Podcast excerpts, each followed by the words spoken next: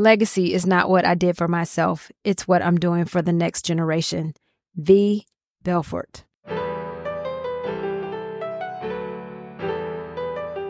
You have the power to be the boss of your own life. I'm your host, Monica Allen. I'm a wife, mom, entrepreneur, best selling author, lifelong learner, and your biz bestie. I have a love and passion for all things small business. Growing my own company from $700 to over seven figures annually, my goal is to bring you inspiration, business focused topics and tips, encouragement, and a community that helps you launch, grow, and scale your business whether you are a dreamer, a side hustler, or a seasoned entrepreneur, you are listening to the Become Your Own Boss podcast. This episode is being brought to you by Zeus's Closet, where we're like a tattoo shop for your clothes. The weather is getting cooler, and we just launched our soft shell jackets. These jackets are absolutely great for your business logo. They make great gifts for clients as well as for your team. They're lightweight but warm. So get yours at the link in the show notes today. When I was growing up, I often heard stories about my grandfather. He was handsome, of mixed race, with his mother being half white, and he was a business owner. He had land, a corner store, and paid for his cars with cash. He was mysterious to me because I never met him. He died before I was born. However, he died in his mid to late 40s and did not have his affairs in order and thus his kids did not receive the inheritance they deserved. His kids being my mom and my uncle. That being the case, it has become a mission of mine to make sure Ethan and I not only have our things in order, but we leave a legacy for generations to come by providing financial literacy to our kiddos and we leave them better off. If that is your desire for your family, I want to help you do the same. Today, we're joined by Adam Tolliver a dedicated professional committed to helping individuals and families secure their financial future. As a certified financial planner and chartered financial consultant, Adam is passionate about educating and empowering others to make informed financial decisions. He believes that this commitment not only transforms individual families, but also has a ripple effect, positively impacting neighborhoods and communities at large. For Adam, financial wellness, and education, coupled with the growth of vibrant, sustainable businesses, are fundamental to the prosperity of local economies. And I couldn't agree more. So let's jump into my conversation with Adam.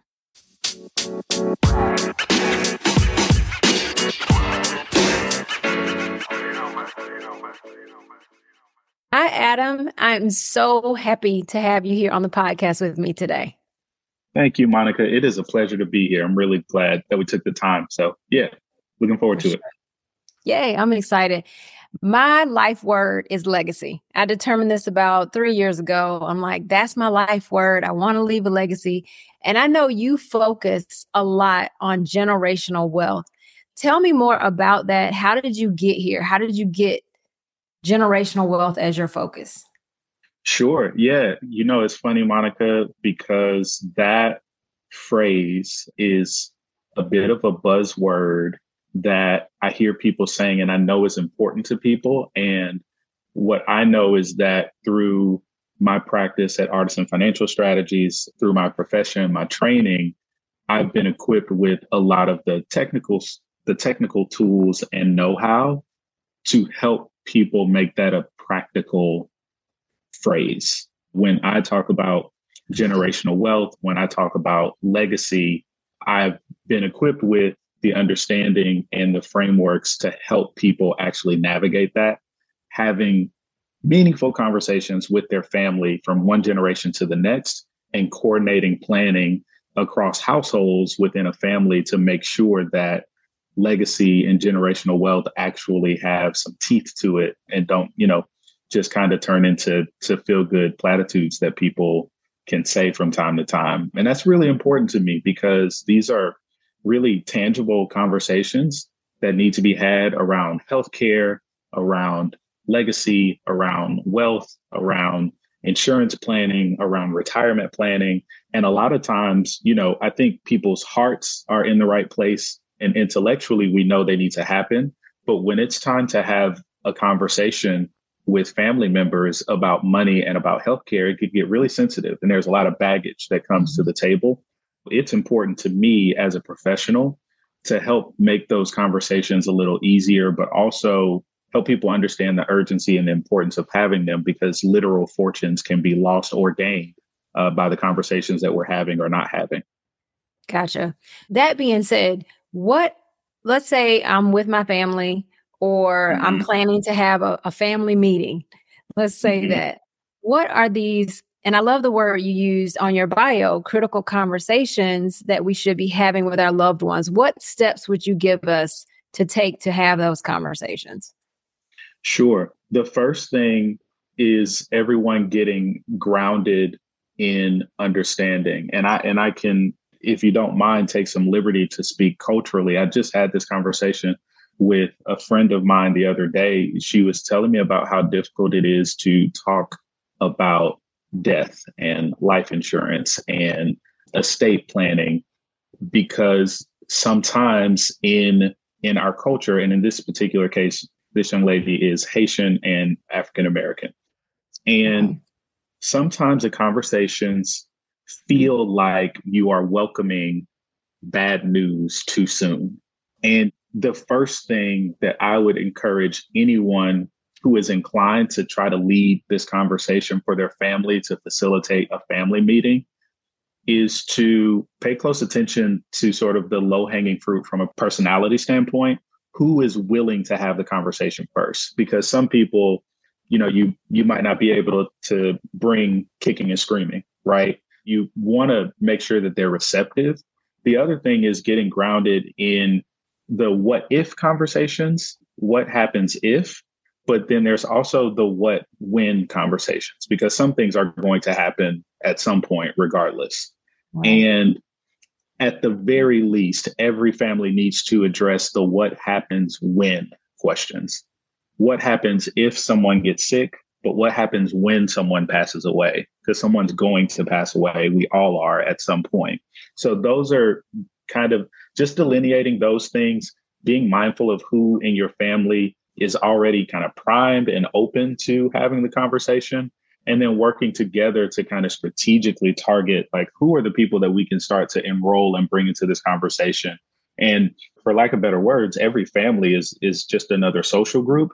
If you can kind of get people feeling the fomo of like why am i not involved in this? Mm-hmm. then you can you can kind of enroll people to understand hey this is important. And also recognizing it goes beyond your your nuclear family. It's not just about you and your spouse it's about your parents, it's about your spouse's parents, it's about your children, it's about your siblings, it's about your uncles and aunts, because ultimately, a lot of us operate as communal unit in a lot of ways. And those are gaps that don't get addressed if the conversation isn't being had. You know, most people don't know whether or not their parents have long-term care insurance. Most people don't know whether or not whether or not there's a will in place or there's a trust or if those conversations have been had at all. And a lot of what we're talking about are preventative, intentional, proactive conversations that can avoid pain and potentially create gain. And ultimately everything that we do as human beings is is driven towards avoiding pain or creating some gain. And as a family if we can do that, then it's a it's a very powerful thing. Wow. So you said a lot in that, Adam. One of the things that stuck out to me is, you know, if is there a will or is there a trust in place? Mm-hmm. Can you talk to me a little bit about the difference between those two and why you should look at one over the other or not? I, I don't sure. understand the trust thing really mm-hmm. fascinates me. Mm-hmm. I would love for you to speak around that. Sure. Broadly speaking, all estate planning varies state to state. Some states are more complex than others. But in a general sense, the difference between a will and a trust really comes down to privacy and control. A will is a document that informs the state that you live in how you want things to pass all manners of property and they can be customized to the nth degree. But ultimately, it's important to know that a will is communication to the state about what your wishes are. And the state, via the probate process, will probate that will and help to facilitate and execute your wishes based on that document. A trust, and in this case, disclaimer, there are all manners of flavors of trust, right? Mm-hmm. Usually, if we're talking about a will versus a trust, we're talking about a will versus a revocable living trust. And the primary difference is that this type of trust can perform all of the functions of a will, but instead of being a public document that you work with the state on, it is a private document. And because it's private, it is less contestable. Really cannot be contested in probate court the way that a will can. So that's the first advantage of a trust. The second one is that it allows you some additional control about what happens and a trust itself can actually hold assets, which can be an additional layer of protection for the people that you care about. A good example of that is if you are a parent and you have an 18 year old who you love dearly and believe is smart and capable, but also know that God forbid if something happens to you, you wouldn't want them to have the responsibility of a million dollars and a home on their backs at 18. You can kind of see that responsibility out more deliberately over time. As they mature, as they become more capable, they receive a little bit of what was intended for them as as time goes by. And of course increasing the likelihood that they'll be able to take good care of it be a good steward and and you know not make any catastrophic mistakes. Mm, that's so important. My little cousins their mom passed away some years ago they're grown they're adult men now but their mom passed away when they were mm-hmm. young 18 mm-hmm. 19 mm-hmm. 20 and they have gone through her life insurance already mm-hmm. you know mm-hmm. because because that was not set up it was the life insurance only, really. I'm really so, sorry to hear that. Yeah, and that that that is an example where at in that situation what you what you might do is have the trust be the beneficiary of the life insurance.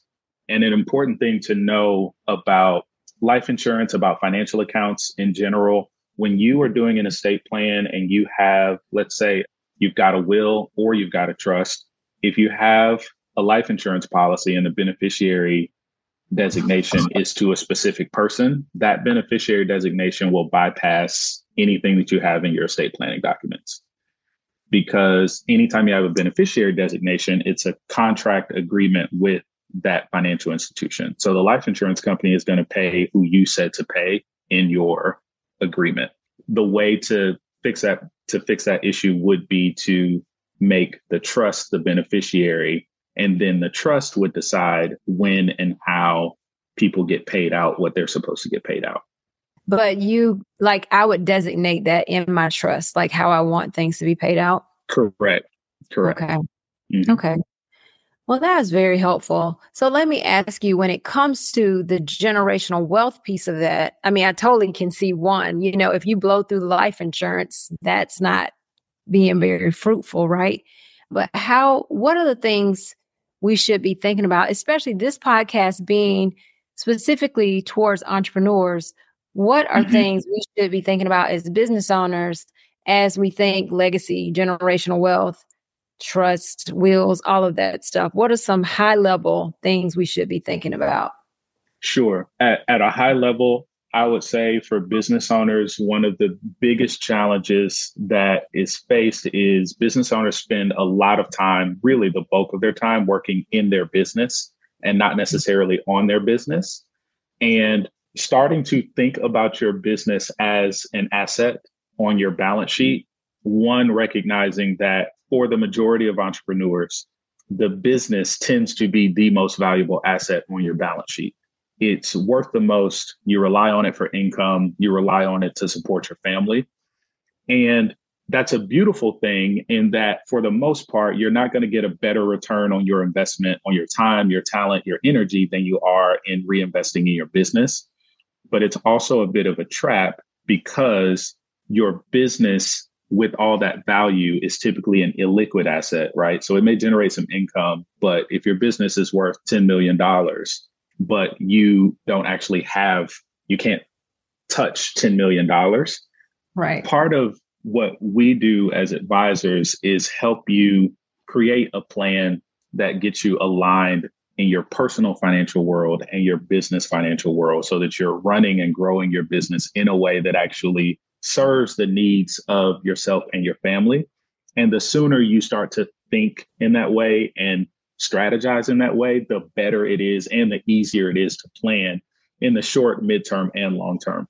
So, big picture, the takeaway I would say there is to start that sort of strategic financial planning early and start to figure out how you can make sure that you're building enough financial assets outside of your business to kind of de risk your balance sheet so that it's not all concentrated, which essentially would be like buying one stock and betting on one stock. It doesn't feel that way because you're operating it, you know, you're betting on yourself, but ultimately you want to start to build assets outside of your business as early as you can, which will give you more flexibility and ultimately you can avoid kind of being in a in a position of desperation later where if someone offers you a low number to sell your business, you don't feel obligated to take it because you don't actually have enough assets independent of of the company.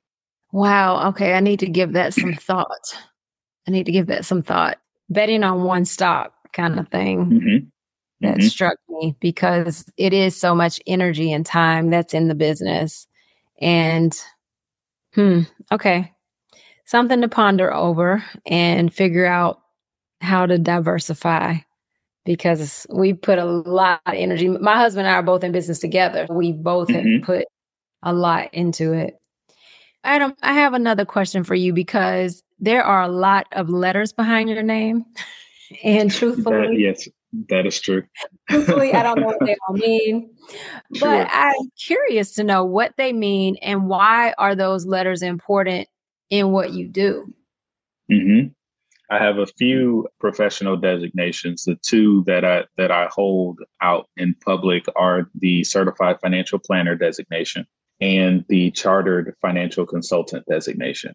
The certified financial planner designation is really what I consider to be the standard for a financial planner. It is about professionalism and process. You know, every individual client that I work with is going to have a different story, a different set of facts and circumstances that contextualize their their life and their money and how they work together.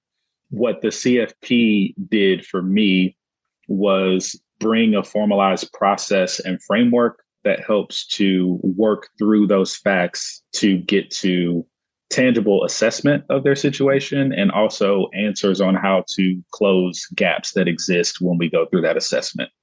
That is a tremendous a tremendous accomplishment that I'm really really proud of but also it just brings a lot of very practical value to my relationship with my clients and making sure that we are giving them the best advice and getting to the right answers with a process that leaves no stone unturned.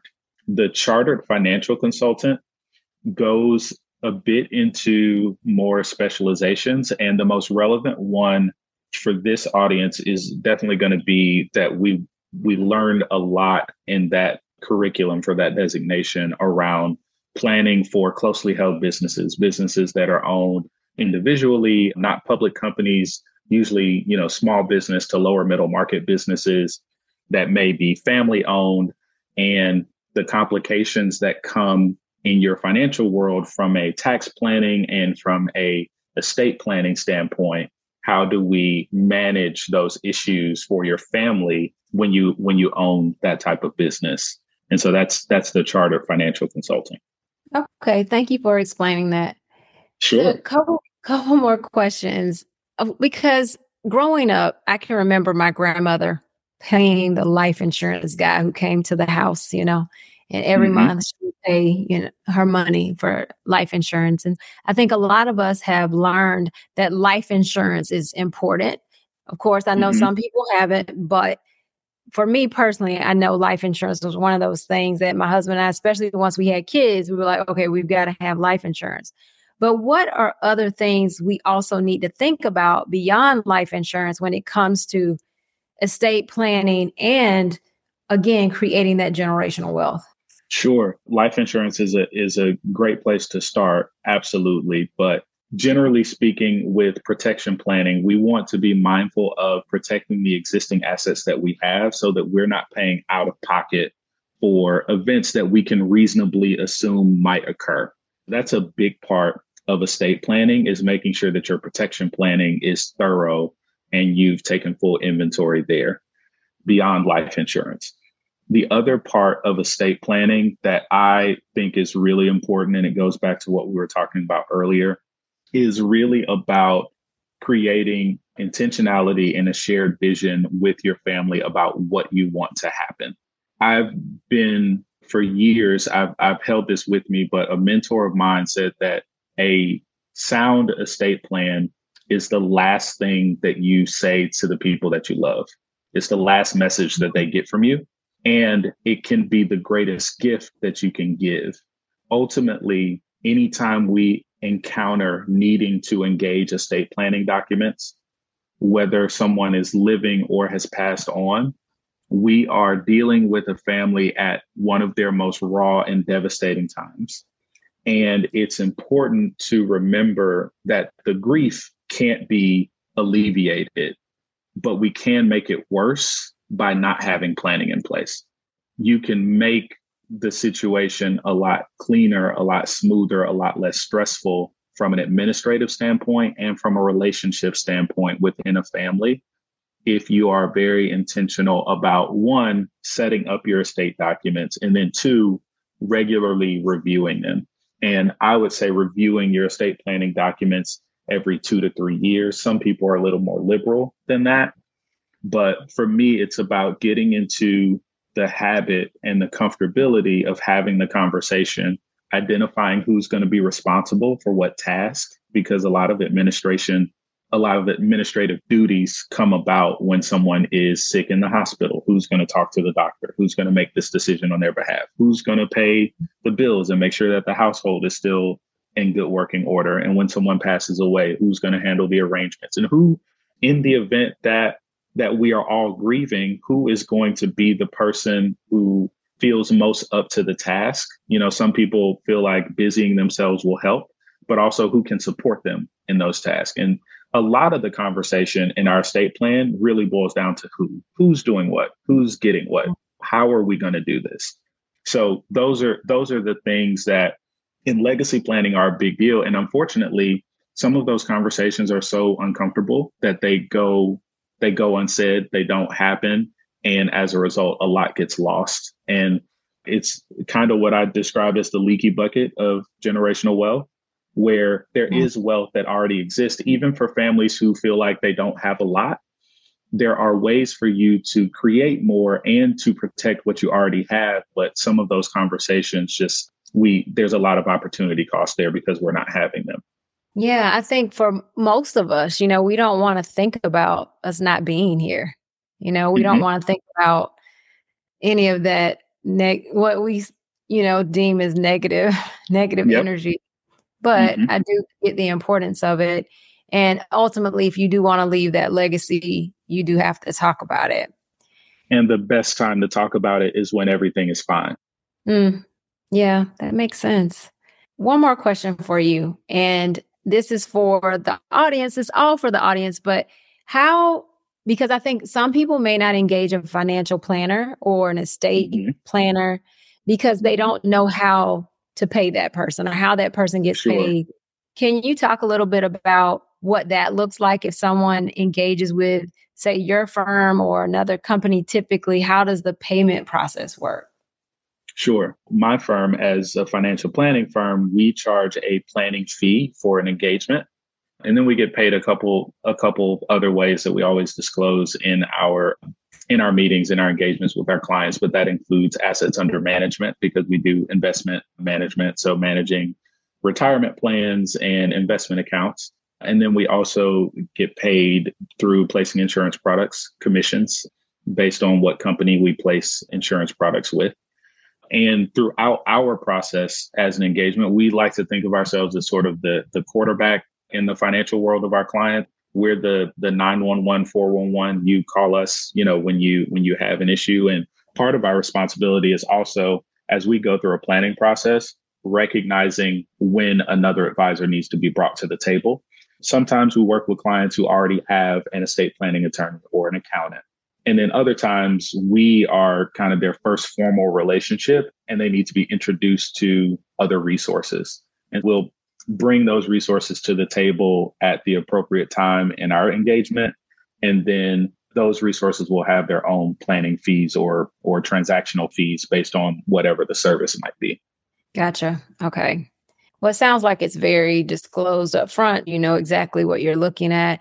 Do you all have a limited or a minimum amount of assets that you want people to have to work with your firm? I know every firm is different, but yeah, every firm is different, and I'm I'm proud because you know we like to make our best effort to be able to work with with as many people as possible. So our our limit is is not super high relative to what you'll see out there. But typically, if a household, we do it based on income and mm-hmm. and assets, or rather income or assets.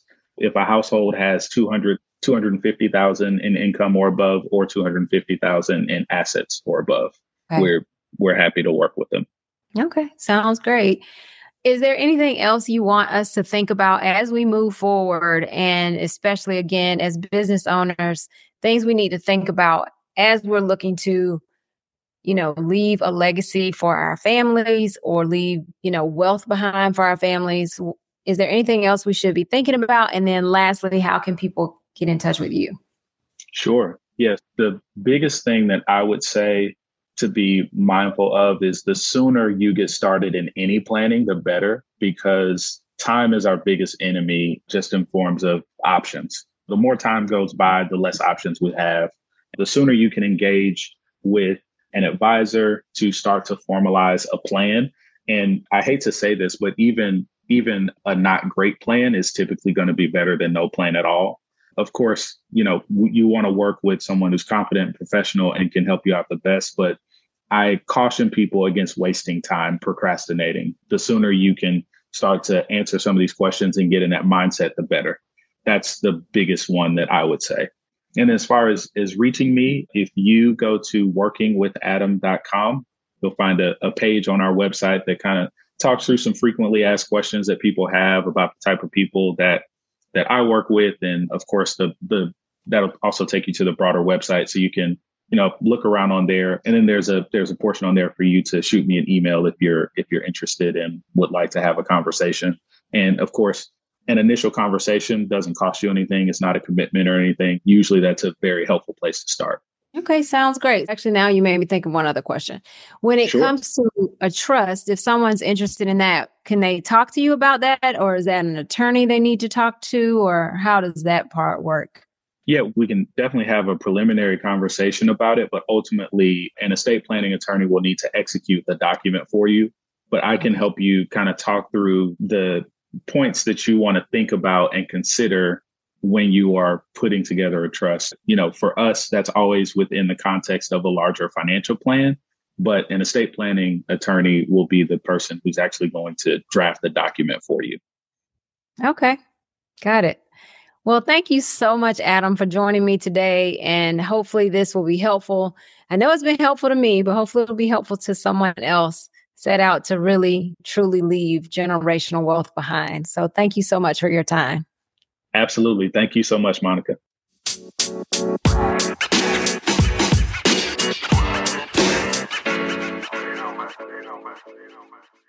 I want to thank Adam for coming on the podcast and sharing his wealth of knowledge.